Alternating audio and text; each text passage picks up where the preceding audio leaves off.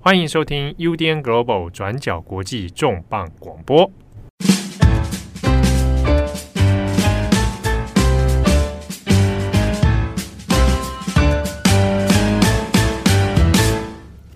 Hello，大家好，欢迎收听 UDN Global 转角国际重磅广播，我是编辑会议。那在今天的这一集重磅广播里面呢，我们邀请了一个马来西亚重量级来宾。那会说重量级来宾的原因，是因为呃，他是我的朋友，他叫做刘国瑞。那我们知道十一月十九号就是金马奖颁奖典礼嘛。那我这位朋友国瑞呢，他的第一部剧情长片《白日青春》就入围了金马奖的六项大奖。那当时候在看到他入围的这个消息之后，我就心想说，我一定要沾他的光，我一定就是要跟大家介绍说，一看，这是我的朋友，我很骄傲，类似这样子的一种呃心情。但无论如何，我觉得很开心的是，国瑞现在人也到台北了，那也有密集的采访行程啊。但今天这一天，他也抽空来接受我们的专访，所以我也觉得很期待，可以跟呃听友们介绍，就是我的朋友兼导演。那他在创作当导演的过程当中，有哪一些心得跟感想？那《百日青春》这部电影呢，它的主角是黄秋生，内容主要其实是讲述巴基斯坦难民在香港的一个故事。那接下来呢，我们就进到访谈的过程。我们来听听国瑞当时候为什么想要拍一个难民在香港的故事，以及他在日后创作的过程当中，他的成长经历如何影响他。一开始，我们先请国瑞自我介绍。大家好，我是刘国瑞，那我是马来西亚人，然后近年都在呃香港进行电影的创作，然后很高兴这次可以呃来台北。跟呃台台湾的观众朋友见面，然后参加金马奖，因为金马奖对于我们呃华语电影人来讲是一个非常呃就是大的平台，就是非常高的荣誉，所以可以入围对我来讲已经是非常开心的一件事情。然后希望就是星期六在颁奖典礼上可以跟呃所有的华语电影的电影人一起共襄盛举啦。对，还没跟大家介绍，就是国瑞的这个剧情长片呢，叫做《白日青春》。他这次入围的金马六项大奖是呃，包括最佳剧情片、最佳男主角、最佳新演员、最佳摄影、那最佳原著剧本，还有最佳新导演。那你本人是入围最佳原著剧本跟最佳新导演吗？那想先请你分享一下，你一开始收到这个就是入围消息的时候，你当下的想法是什么？呃。因为我其实去年年底拍摄完之后，其实今年一整年都在进行后期的工作啦，剪接，然后呃配乐，然后还有一些比如说调光啊，然后还有混音的工作。金马奖的入围公布那一天，其实我人在釜山参加釜山电影节。然后那天刚好有点忙，其实我没有看那个入围的直播，所以只是在参加活动的时候，就突然就收到了很多的信息，所以很多人就是逐个奖项，逐个奖项，对，跟我讲，就是一开始可能只有一两个，然后哎，后来就觉得哎，怎么越来越多了？然后最后其实最大奖就是最佳剧情片嘛，然后也入围的时候，其实就是感觉哦，真的很讶异，因为因为。作为一个新导演，第一部剧情长片入围最佳剧情片是非常大的鼓励，然后也是非常大的荣誉啦，对我来讲。所以呃，听到现在之后，一方面是真的很很开心，就是金马奖的评审非常喜欢这部电影。然后第二就是说，作为新导演，我觉得就很想来台湾参加金马奖，跟台湾的评审、观众啊，然后影评人一起去讨论我的作品。对，那因为这部片《白日青春》，你是身兼编剧跟导演，我想说先跟观众介绍一下《白日青春》这部电影的内容大概是什么好了。嗯，《白日青春》是一个讲述香港两代难民走在一起，然后进行一场公路之旅的故事啊。那为什么会说两代难民？因为香港以前有一波的难民潮是从中国大陆直偷渡到香港，那大概最大的。时期可能就是七零年代、七十年代的时候，那时文化大革命有很大量的，就是中国大陆偷渡到香港的人，然后他们后来其实就在香港长期居留，就是成为我们其实传统理解上的香港人。那其实有另外一个比较很小的 community，很小的社群在香港，就是。这十几二十年来有蛮多从呃东南亚、南亚还有非洲到香港，他们寻求庇护，然后呃就是希望可以审核他们难民身份，然后再到西方呃成功成为那边的公民的难民群体。那我就尝试把这两个群体其实写在一起，然后勾勒出香港一些关于难民的情怀，还有家庭故事这样子。因为国瑞的第一个短片叫做《末路穷途》，那，那是第二部。不好意思，那它其实内容也是关于巴基斯坦移民跟难民在香港的故事。然后这一次《百日青春》也是有巴基斯坦的难民跟移民。那可不可以分享一下你为什么会在香港，然后选择说难民的故事？我自己香港在一个人生活嘛，那其实对我来说，在香港很长时间的生活是会非常孤独，然后无助的。所以我在香港，呃，很多时候更可以连接的是香港的一些异乡人。那比如说，香港有很大部分的呃移工，可能他大部分都是去做外佣，也有很多可能像这个《百日青春》里面描写的是难民的群体，可能也有一些是呃，就是真的是去打工的，或者是去做一些可能相对来说可能比较白领工作的。外籍人士，所以有香港有很多很多不同阶层的呃异乡人，然后我会跟这个不同的群体比较有很多的连接。那当我进行呃电影创作，不不管是纪录片或者剧情片的时候，其实我会觉得写这些族群的故事对我来说更有更强烈的的 connection。那所以在我拍《末路穷途》的时候，我第一次就呃描写了巴基斯坦的移民家庭的故事。那为什么会选择巴基斯坦呢？主要原因就是巴基斯坦是伊斯兰教的家庭。那我其实呃出生在马来西亚嘛，那马来西亚是一个以伊斯兰教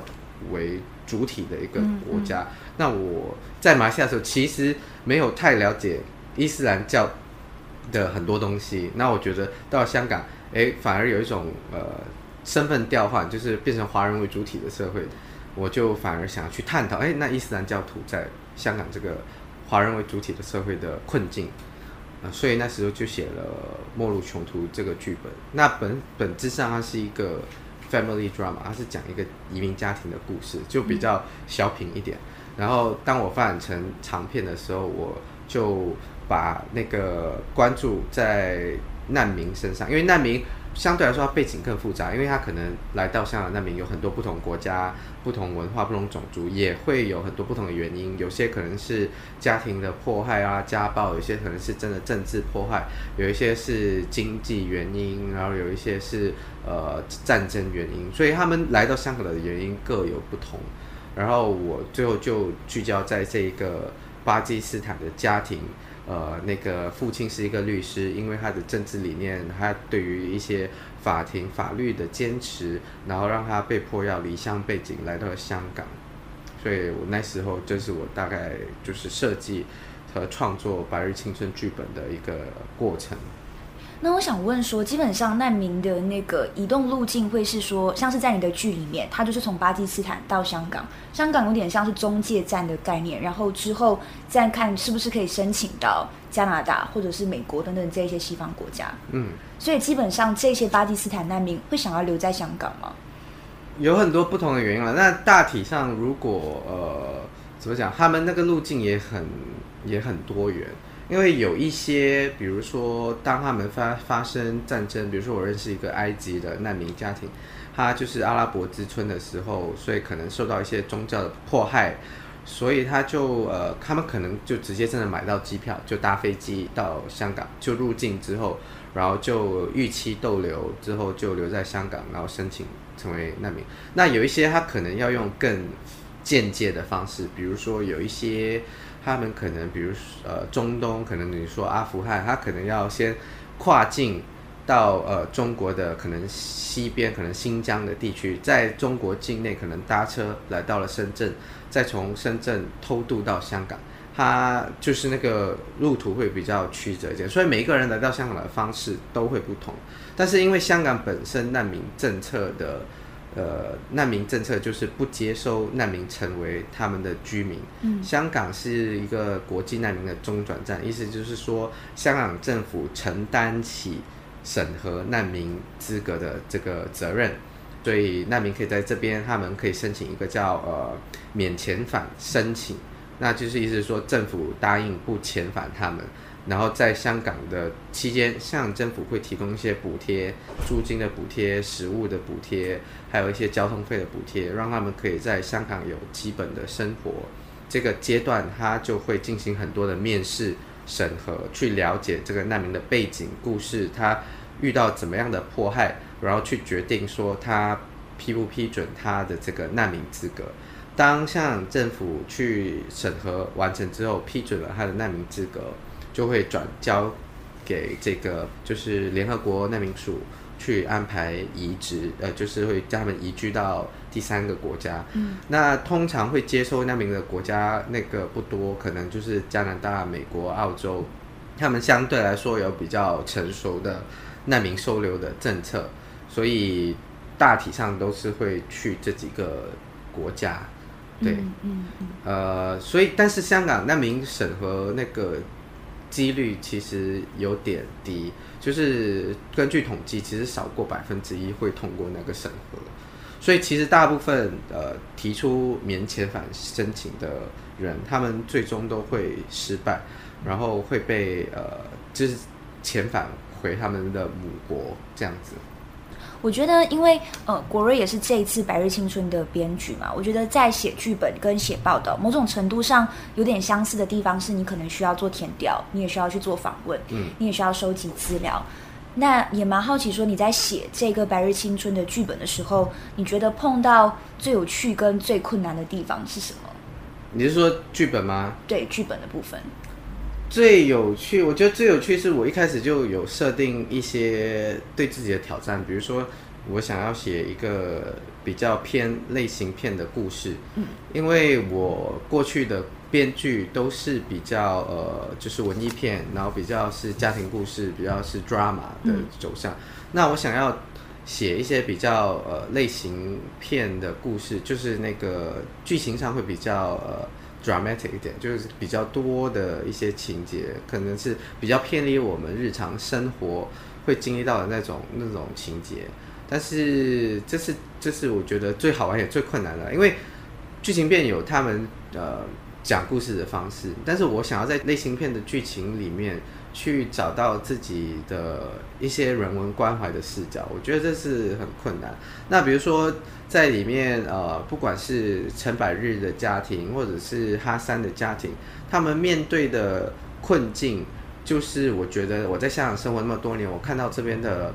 住的异乡人啊，或者是住了很多年的异乡人，或者是住了几年一下，他们面对的困境，呃，所以我都把他们放进里面。呃，其实不仅仅是我在香港见到，其实有一些，甚至是我在马来西亚或者在其他地方，我觉得我感受到的，我遇到的，然后我也会尝试把它融入在这个剧情或者是角色里面。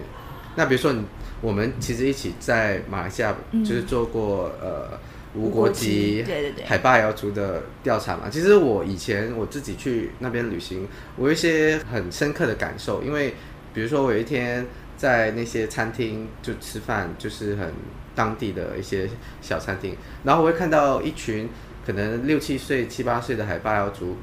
就一起背着背包，然后在那个餐厅里面走一圈。其实他们去兜售私烟，就是走私烟这样子，他们的背包里面就装了走私烟。那他们就很，其实他们表情很轻松、很愉快，就是像玩一样。但是他们在做的那些东西，其实都是违法的嘛。然后，而且他们我没有去跟他们聊天，但是他可能他们就是无国籍的海霸瑶族。然后我会想象他们住在哪里，他们从哪里来，他们为什么要做东西，谁帮他们去做这种东西。呃，但是同时你也会很理解，因为他们并没有身份，没有国籍，他们没有任何社会的保障，也没有未来，他们没有上学，他们不知道以后可以做什么，所以他们这是他们呃在他们能力所及的范围里面。在马来西亚的城镇里面，可能他们可以唯一可以从事让他们赚到钱，然后生活下去的方式。那这种感受，我觉得，当我回到香港的时候，我跟香港的难民群体去交流的时候，去填调的时候，我我也会将这样的心情放在里面。对，所以在写剧本的时候，我我将我这可能十几年做影像创作，或者是作为一个呃移居海外的人的感受，都放进了我我写的角色里面。嗯嗯嗯。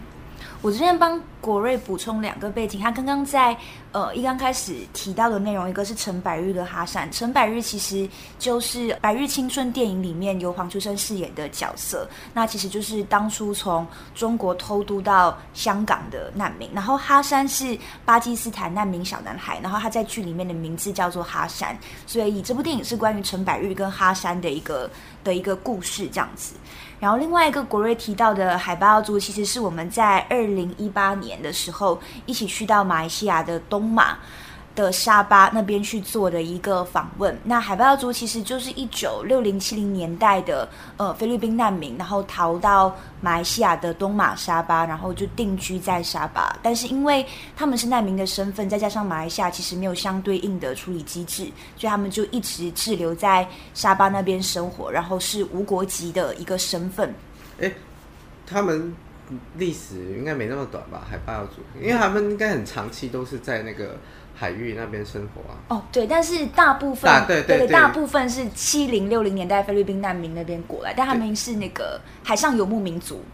区域其实是很广啊，在印尼、马来西亚跟菲律宾的海域那边。就是应该说，很多年以来，嗯嗯嗯，他们一直是在各个国家跟各个海域里面，其实漂流生活。你可以想象说，可能几百年前他们曾经是住在马来西亚海域，但是他们的祖先因为一直移动，可能就移到。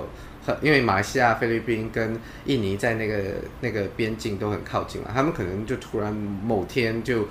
迁移到了印尼的现在所谓印尼的海域里面，然后隔了几代，现在他们要回来，他们就变成非法了。就是我我的感觉会比较像，因为那个对对对那个你讲的是比较准确的，对对对。对但是当然在沙巴有很大量可能在六七十八零年代。开呃，从外面移居到沙巴当地的人，所以他们会要在身份认同上面，对于政府来说是非常难以界定的。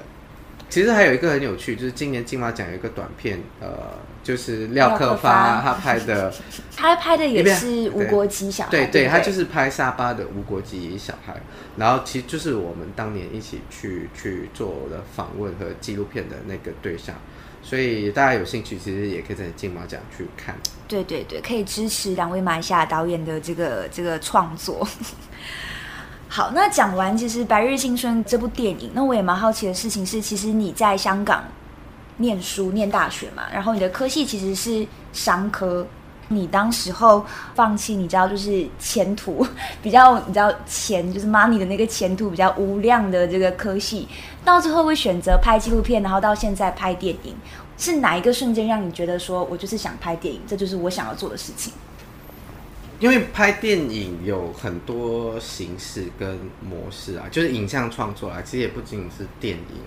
呃，所以当初。就是大学毕业之后，呃，也没有特别喜喜欢做，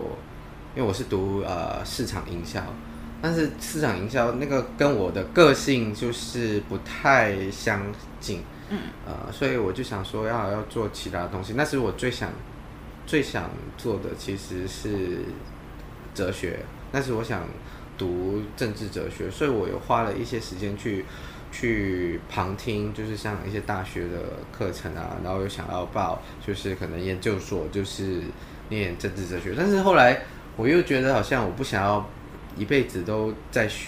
就是学院里面，就是好像呃，就是跟社会好像没那么强的连接。然后我不希望就是花很多时间，其实在写论文啊，还是。就是教书，我希望可能跟那个社会的连接强一点，所以后来我就开始去呃参加很多的课程了。那其中当然是纪录片课程对我来说影响最大，就是很享受那个影像创作的过程。那后来其实一路一路参与，要有有就是拍广电视广告、电视剧，就是很多电影之外的影像创作的东西，都是我很享受的过程。而且我们说影像创作啊，其实也有很多不同的岗位，除了导演之外，有编剧啊、摄影师啊、剪接，还有很多很多很多不同的岗位啦。然后我自己其实一直都没有将自己定位成是一个很纯粹的导演。当然，我最早学习跟是跟呃袁建伟导演，就是还有张导，就是比较多是以导演的部门或者视角去学习跟创作。但是我也很喜欢剪接，我也很喜欢呃编剧，所以一直在工作的过程，其实很多不同的岗位都做过。呃，我比较喜欢编剧跟剪接的原因是，它比较是可以一个人或者是比较小的团体，可能两三个人之间的创作。我觉得那种东西人数比较少的时候，可以呃创作比较深。就是谈的比较深，嗯，呃，所以那个是我最享受，因为拍电影做导演那个制作就很大，其实你要沟通的人，你要身上的责任，你要去处理的东西会复杂很多，呃，那个就是会你会花很多时间，其实在处理不跟剧情无关，跟跟角色无关，跟。跟很多创作无关的东西啦，但不是说那些东西不必要，嗯，只是说当你在处理这种东西的时候，你你会很需要时间。那我希望花更多的时间，其实在处理创意的东西。后来我其实我觉得我的能力、性格，其实做导演，呃，应该这样讲，因为做导演他很多东西都可以接触，很多东西都可以学习。我是一个很好学、很喜欢不同东西的人。我觉得做导演最开心的是，它有一个周期，就是你做前期的时候，你写剧本，你找资金，你做 pitching，然后他需要的那个技巧跟呃工作模式，你的生活形态是很不同的。然后到拍摄又是完全一个不完全不同的生活形态。然后你到了做后期又是一个不同的形态。然后当你做完后期开始做发行，你又是处理不同的工作。然后到这个时候，呃，你又开始可能下一部作品，然后你又开始了另外一个 circle，circle，所以它比较不是那种那种你的工作形态不不是一直重复的，因为你如果做某个很特定的岗位，其实你一直呃一一直在做的东西都蛮类似，只不过你会有给自己不同的挑战，比如说你做摄影师，你跟不同的导演合作，不同的导演有不同想要讲不同的故事。呃，你可能会想要在说创意上，你你怎么去用不同的视觉语语言去帮导演去讲那个故事？但是你还是处理的还是摄影机，还有你的组员，然后所以你的那个那个东西是很直接的。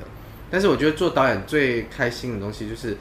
有你有一个很很长的周期，而且你你会需要，当你可能有写剧本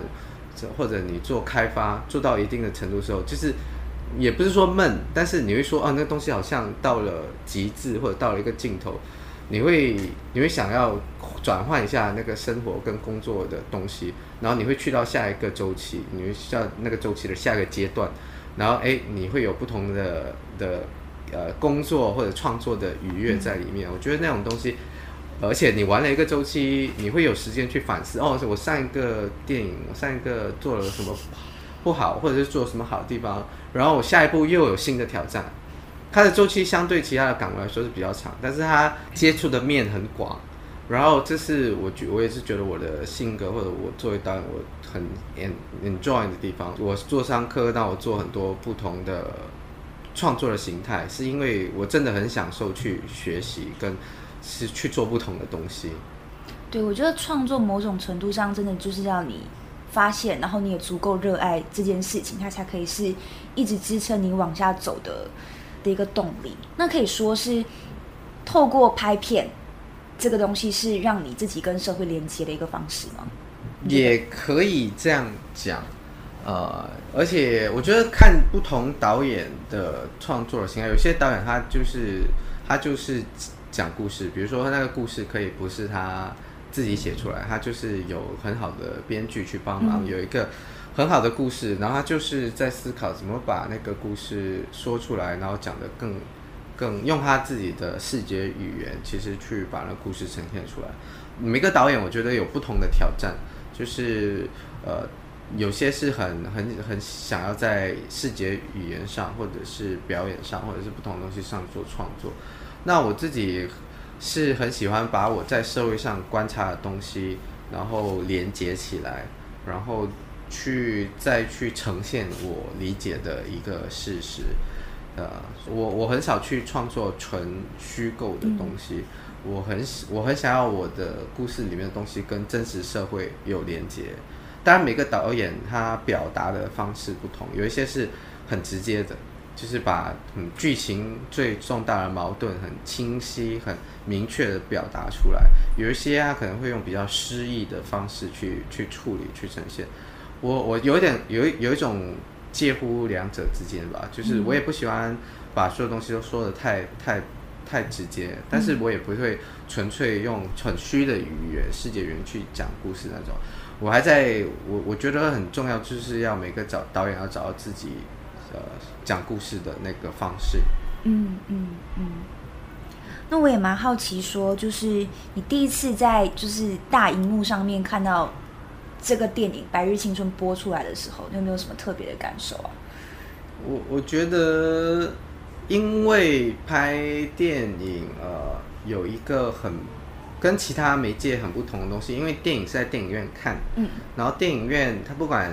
生化都会把很多其实效果其实做得很极致。以前拍短片或者是拍电视的时候。因为可能你制作的资源啊，或者什么，其实你对于很多细节上，呃，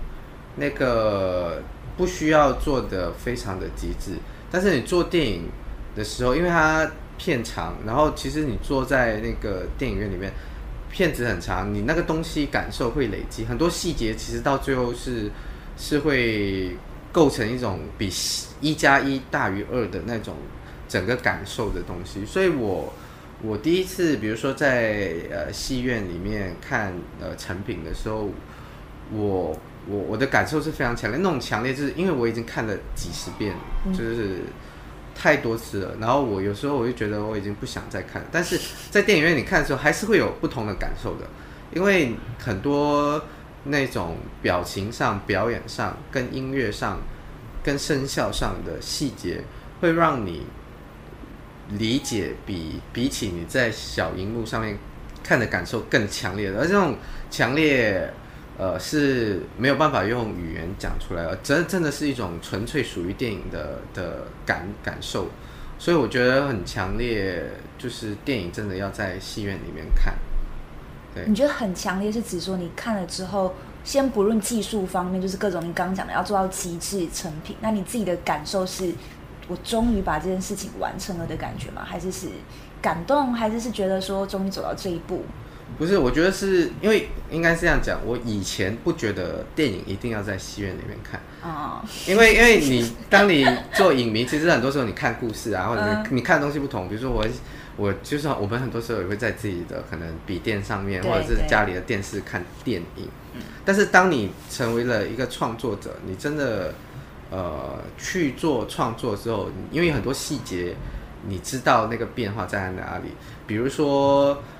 我们当然在创作过程，我们做了很多的细节，但是你你如果不在电影院看，第一你就不会感受到；第二，那个细节让我感受到比我原本设计更强烈的东西，而那种东西是我以前没有感受到，因为我作为观众，我不知道导演跟创作团队他们。他们放了多少细节在里面？但是当我作为一个创作者，然后我真的完完全全去这样子去做的时候，而我其实受到的回馈，我感受的东西比我本身设计的更强烈的时候，我就知道电影这个媒介到底有多强大。它不仅仅是传达故事、传达信息，它也可以传达很强烈的情感跟感受。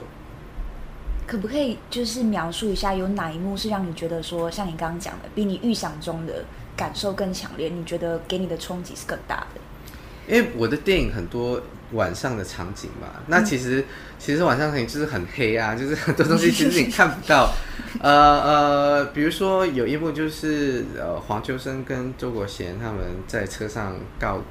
有一一点点呃互相倾诉的场面啊，在那个场面其实。呃，因为真的是晚上坐在车里面，其实，在电脑看、电脑荧幕上看，其实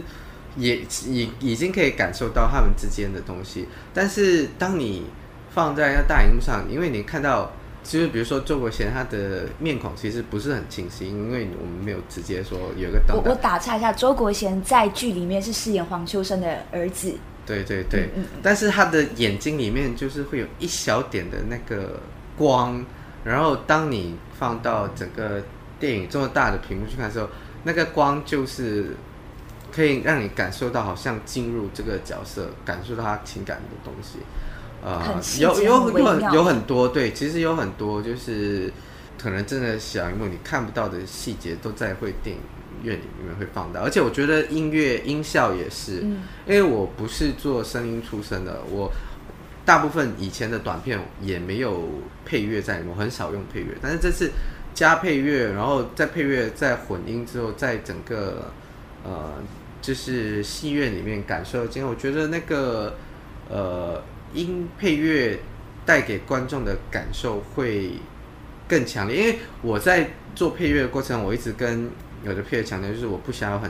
很准、很精确的配乐，我想要留空间给观众去想象。但是那种想象的空间，是对于每个人来讲感受是不同，尤其是可能当你戴着耳机或者在一个很小的空间，那个东西就很直接嘛。因为但是当你在戏院里面，它有一真的有那个空间给你去感受的时候。那个层次会出来，不同的乐器的搭配，然后在不同的地方出来，然后那个细腻度就会比起你你在一个小房间或者你戴着耳机听，会更有我想要的那种空间感在里面。就你的感官整个是被放大的。好，我也想问的事情是，其实，在《白日青春》里面，不管是黄秋生饰演的陈百日，或者是哈山，就是那个巴基斯坦难民，他们其实都有对。香港的一个想象，黄秋生当初是为了要追求更稳定的生活，所以他偷渡到香港。但戏里面巴基斯坦小男孩那一位难民哈山，他是想要离开香港。你是从二零零八年到香港念书嘛？然后到现在，你其实在香港生活也大概十四年的时间。你觉得这十四年来说，香港给你的养分是什么？或者说，你觉得香港对你来讲是？你怎么看香港？嗯。这个问题很大，因为我我觉得我的人的性格跟香港不是很搭的，因为像可能马来西亚人会比较 lay back 一点，所以我们我们会叫，而且我觉得很多时候我们会比较我们叫青菜一点，嗯，青菜是随便，就比较随便，就是很多东西没有那么坚持，而且不是那么，我觉得人际关系也好啊，或者是你生活态度，或者是你做事。或者是你在规划上也会比较随遇而安一点，呃，但是香港人因为他们生活节奏很快，他们压力很大，然后连手扶梯都很快，对，他们做事会很仔细、很讲究，而且我觉得很考察。比如说，呃，我的女朋友，然后她她在做一个事情的时候，她已经想了她之后。呃，两三拍的东西要做什么，然后会提前部署。但是我的态度是，呃，有什么来了，想做什么就做啊，想吃饭再去想要吃。但是不是，比如说你要煮一样东西，你要提前拿出来解冻，你要先，而且要解冻什么先，然后，然后，然后你才可以煮。就是 会有很多这种细节，我们我比较是没有那么想那么多的，我觉得比较是感受型，然后而且会比较人比较容易相处，然后面对很多的。困难挫折也是会比较随遇而安，然后也比较会呃，就是透过改变自己去融入不同的人的期待，或者是生活，或者是什么样，就是比较会。简单来讲，我觉得在做电影过程，那你其实会蛮不同，因为做电影是一个需要做电影导演需要很快做决定，要做很多决定的一个工作，所以变成你要很清楚自己要做什么。然后变成你要呃观察很透彻，你要很清楚现在整个团队的运作状况到底是什么样，我们最需要什么，在困难的时候你要去取舍，有什么可以放弃。然后这也是我在想，这其实是几年一直在学习的东西，就是我觉得技巧上学习了很多，呃，但是态心态上或者是人的性格上，你没有办法完全去改变自己嘛。就是你的、你的、你的底就是这样，你的、你的，你对你成长、成长的过程就是这样，所以还是会会有一些不太习惯的地方，但是你会去学习怎么用那种方式去生活，所以落实到电影上，我觉得做电影，呃，香港电影呃给我的感受，或者是他们的创作方式是很以结果为，我们就是很以结果为导向的一个，以终为始这样。所以他们以他们其实很多，因为我有参加香港电影导演会的培训班，然后跟很多香港。资深的导演都学习合作过，那是长达八个月。那他们一直，他们也是很精力旺盛的，然后很很有热情的电影工作者啊。那他们会，比如说他们会思考，就是说他们要呈现的效果是什么？他们想要带给观众怎么样的电影？然后从这边再去去思考他们要怎么去讲那个故事。所以他们是有一个很明确的目标，很明确的成像。然后成品，然后再去思考怎么去做出来，那是很不同。比如说，我也在呃台湾参加过金马学院，嗯、那台湾的电影人的思考比较是哦，我有这样的一个角色，这样一个人物，这个角色在想什么，他追求什么，然后再从那个角色去推他会怎么去发展，所以是以真的从角色一步步这样子推下去，到了那个。成品，你才知道那个效果是什么。那个整个创作的过程会有点，有点，嗯，其实完全完全不一样。所以就是香港电影给我的的养分，就是在制作上、技巧上，就是怎么样去呃，透过你想要达到的效果和成效，然后然后去创作，然后在里面去用你的所有很多技巧啊、心思啊。把那个故事讲好。嗯嗯，我现在看回去，就是香港，其实这十几年来也经历蛮大的一个，或者是说剧烈的变化啦。从二零一二年反国教到二零一四年呃雨伞运动，然后再到二零一九年反送中，那其实。观察到的事情也是，香港从一个相对开放、相对自由的城市，到现在它其实审查是很多的。那现在这一次很多重要的香港纪录片，包括呃《忧郁之岛》《时代革命》等等，其实都没有办法在香港上映。你觉得你接下来会选择继续在香港创作吗？你会觉得会有限制吗？在创作上面？对我来说不会有限制，因为呃。第一就是我很明确嘛，因为我我的身份是我是马来西亚人，然后当然我在香港住了很多年，所以对我来说，我看香港这个社会呃的问题，我我觉得跟别人的角度不一样，就是我我肯定会有很深的感受在里面，但是但是我并不会说。就是成为了一一把香港的心，这肯定不会，因为我很早就知道，比如说我在拍第一部短片的时候，《九号公路》，我尝试去讲一个香港人故事，但我会觉得很怪，就是我觉得，因为到最后，当大家去问、去思考这个问题的时候，我没有办法去 justify 我我的某种角度，所以我会觉得。我对至少对我个人而言，完全没有去考虑任何的外在给我的压力，因为我很明确，我是在香港，我是一个外地生长，然后再停留在香港，然后讲香港故事的人，呃，所以对我来讲，我从来不会。给我自己这个压力，而且我也没有感受到这个。比如说我在创作《白日青春》的过程之中，完完全全就是我想讲的故事，我也没有就是特地去呃，就是改变我的故事去去迎合某种的环境。那呃，对于我来讲，你刚才提到，就是因为它是整体，其实我觉得很很大的社会上的变化啦，所以我觉得。因为你不仅仅是电影人在变化，社会在变化，嗯、观众也在变化，大家想要听的、看的都不同，所以，我我觉得这肯定是一个很有机的过程，而且那个那个改变是非常剧烈。我觉得我像我在马来西亚，嗯，因为对马来西亚来讲，马来西亚过去十几年其实社会变化也很大。嗯，零八年我我刚离开马来西亚的时候，我们那时有所谓的政治海啸嘛。对。其实那时年纪还很小，但是没有想到，其实那对马来西亚是一个蛮重要的时刻，因为就是大家平民百姓，我觉得在我离开马来西亚之前，我感觉就是我的上一辈华人就是他们平时很敢讲，但是真的要他们去表达某种对社会的期盼，或者是改革，或者是方向的时候，其实他们也没有，他们其实就是埋头苦干，就是想要可能赚更多的钱，去让自己家庭过上更好的生活。但是那那个关注是很小的，可能就是一个小社区，一个小你的家庭，比较少把自己的。东西投射到整个社会，因为我觉得他们很强烈感受到自己没有办法成为社会主流的一部分，嗯，所以而我觉得那不仅仅是关于说他们教育或者视野问题，而是那个感受上，他们觉得根本都没有办法觉得自己成为国家的主人，嗯，啊，其实很深很深层的东西。然后到了零八年，我觉得那个改变就是我们这一代可能在马来西亚成长的第三代、第四代的华人，真的觉。跟这个国家深刻的成长了，嗯，然后我们想要为这个国家改变，付出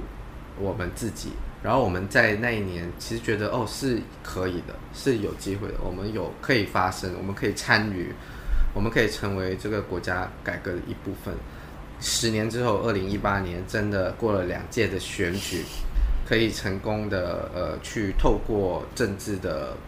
的选选举去去改变我们的一些行政的机构，那个我觉得对很多人来讲是非常非常重要的一个一个 moment。我即使我不是长期住在马来西亚，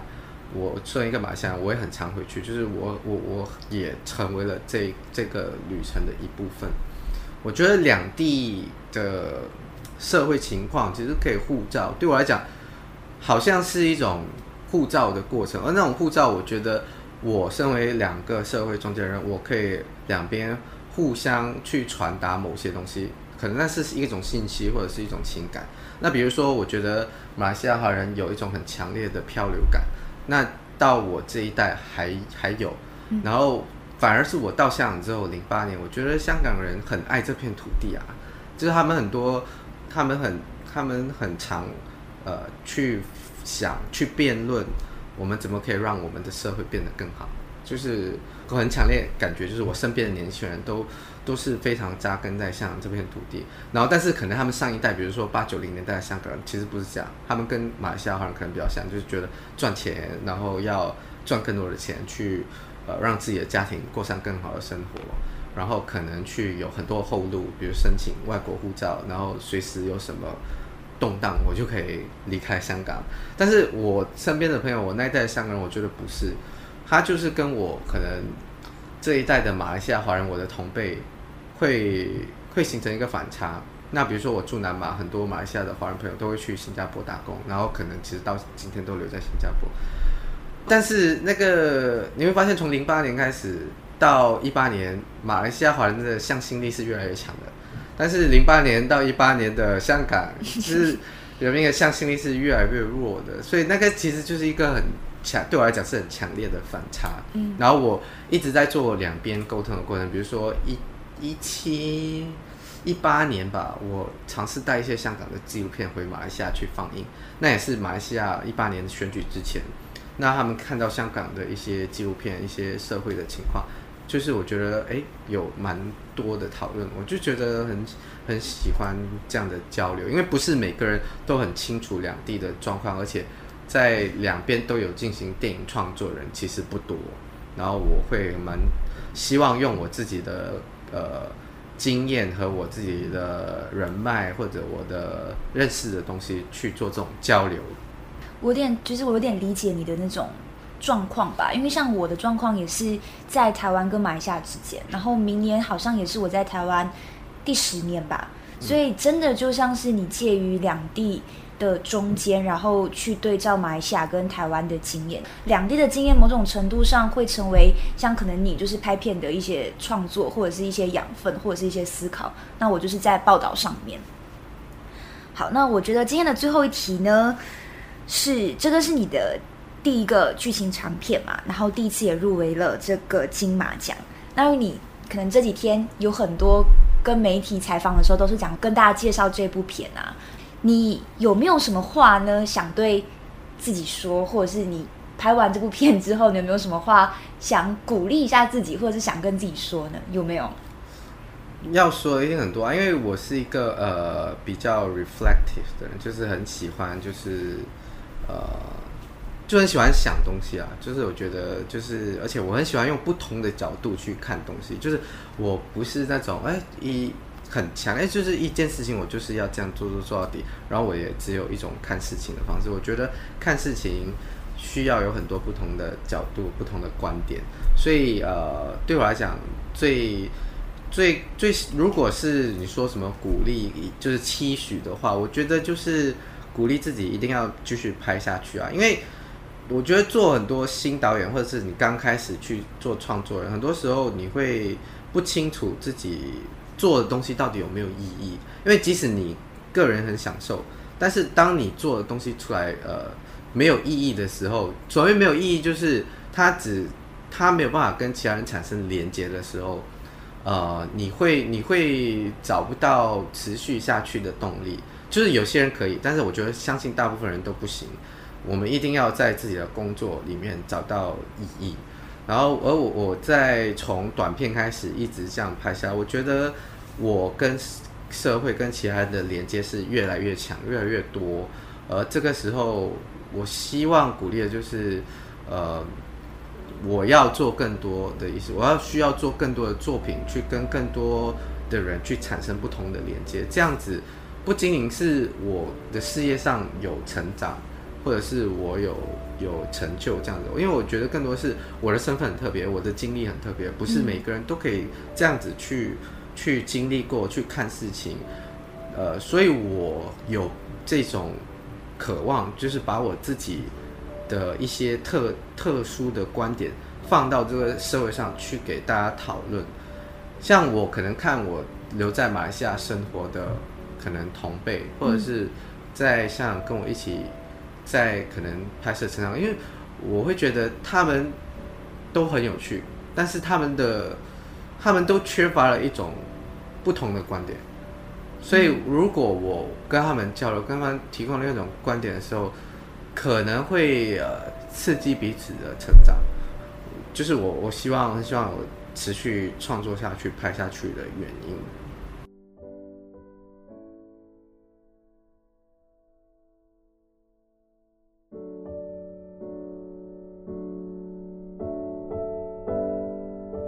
好的，那么以上呢就是今天我们跟国瑞的专访。如果收听这一集专访的听友里面也有人是创作者的话，那也希望这一集的专访可以带给你不一样的思考跟想法。